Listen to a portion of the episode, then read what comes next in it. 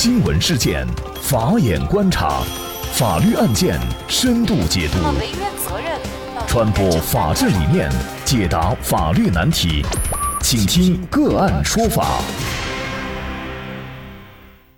大家好，感谢收听个案说法，我是方红。今天呢，我们跟大家来聊一下罗永浩售假羊毛衫一案。12月15号，罗永浩通过其个人微信公众号发布公告称，其11月28号销售的皮尔卡丹品牌的羊毛衫部分送检以后鉴定为非羊毛制品。对此，罗永浩承诺对所有购买该产品的消费者代为进行3倍赔付。罗永浩公告中称，该羊毛衫的供货来自渠道贸易商成都陶立波网络科技有限公司，供货方包括上海右洵科技有限公司和桐乡市腾运电子商务有限公司，涉嫌伪造文书，涉嫌伪造假冒伪劣商品，涉嫌蓄意欺诈。罗永浩称，将和成都陶立波网络科技有限公司一起，马上向公安机关报案。近日，某平台网红辛巴带货假燕窝事件再次引发关注。12月9号，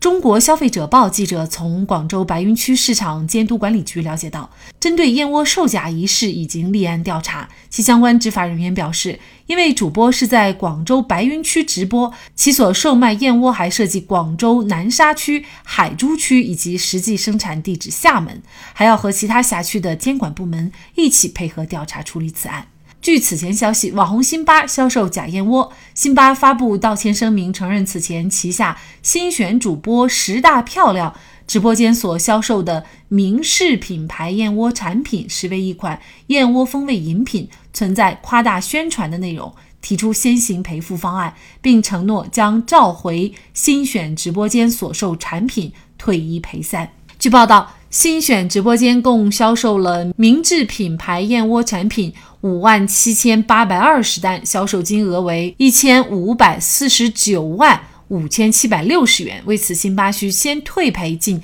6200万元给消费者。专业打假人王海还曝光出辛巴带货的宾利月饼也是有问题。12月7号，王海又曝光出辛巴卖的一个美容仪器，仪器上面其实是镀金来的，可是辛巴和团队却用镀金来冒充 24K 金。那么罗永浩销售假冒羊毛衫，在法律上应该承担什么样的责任？消费者遭遇假货又该如何维权？那接下来我们就邀请北京市京都南京律师事务所程秋雨律师和我们一起来聊一下。程律师您好。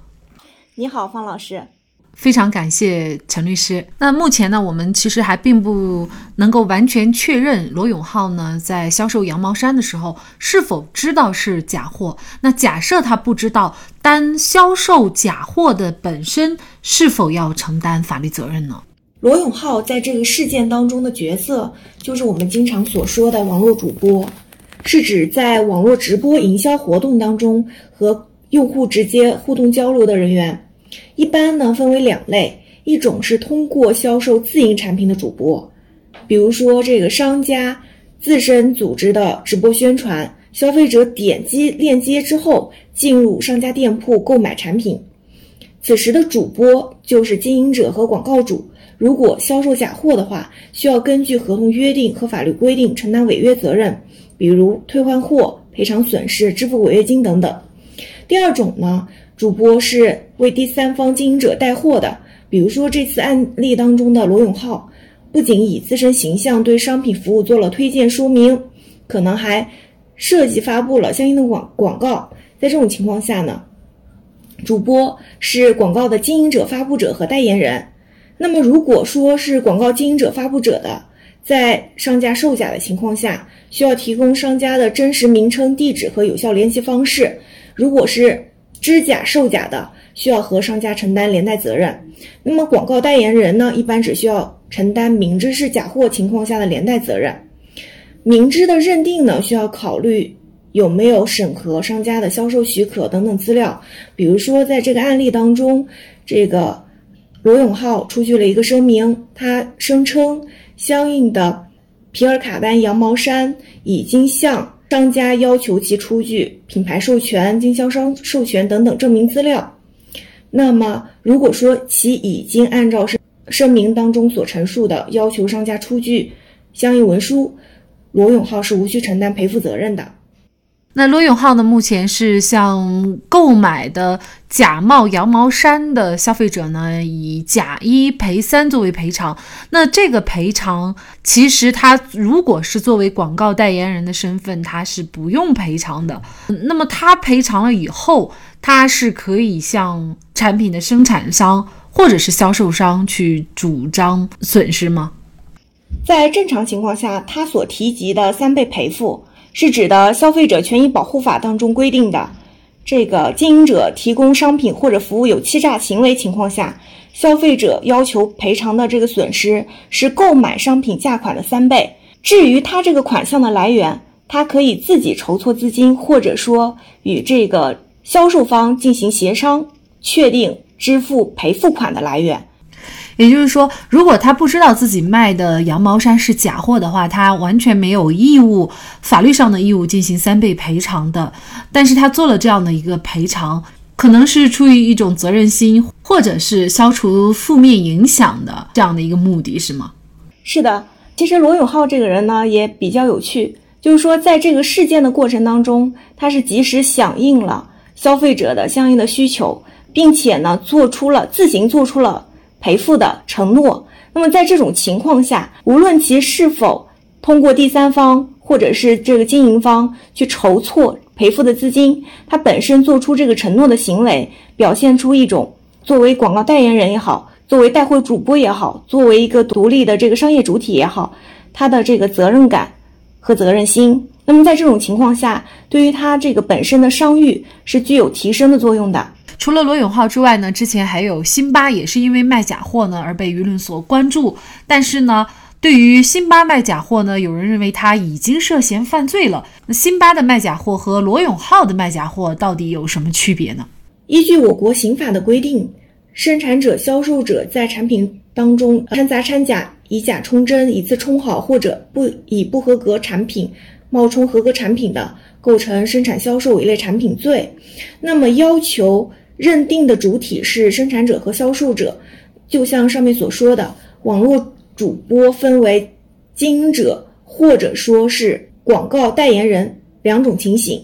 那么如果说是辛巴属于前者的情况下，在知假卖假的情形下是构成刑事犯罪的。如果说只是广告代言人或者是广告发布者等等情况下，一般不构成刑事犯罪，但是行政机关可以对其进行行政处罚。其实对于网络红人带货呢，我们很多消费者呢都是冲着这些名人或者是网红去的啊。但是呢，因为对于他们的过于信任，就很容易上当或者是受骗。一旦消费者在网络直播当中他的权益被侵害，比如说买到了劣货、假货等等，又该如何来维权呢？是这样，我国消费者权益保护法对此情形进行了约定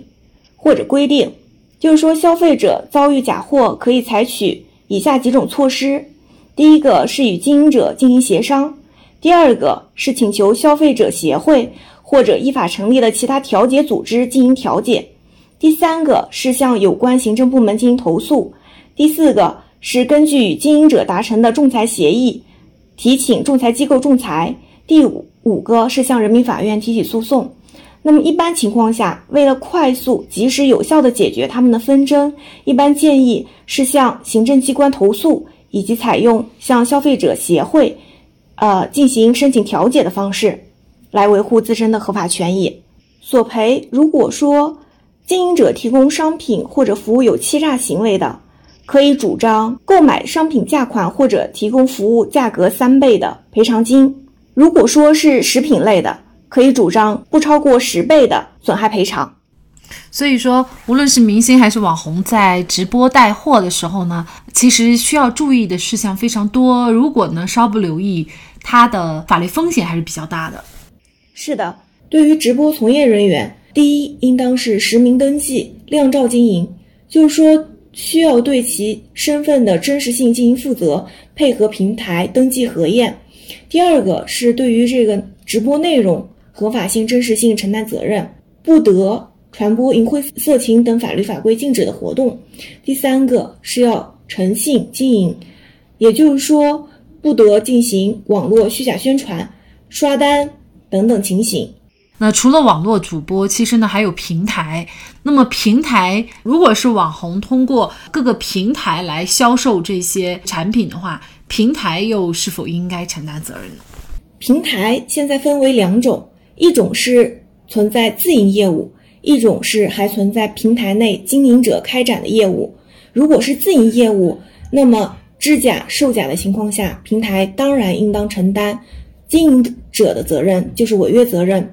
依法依约退换货，支付违约金或者赔偿金。如果说是其他经营者在平台内开展业务的，平台知道或者应当知道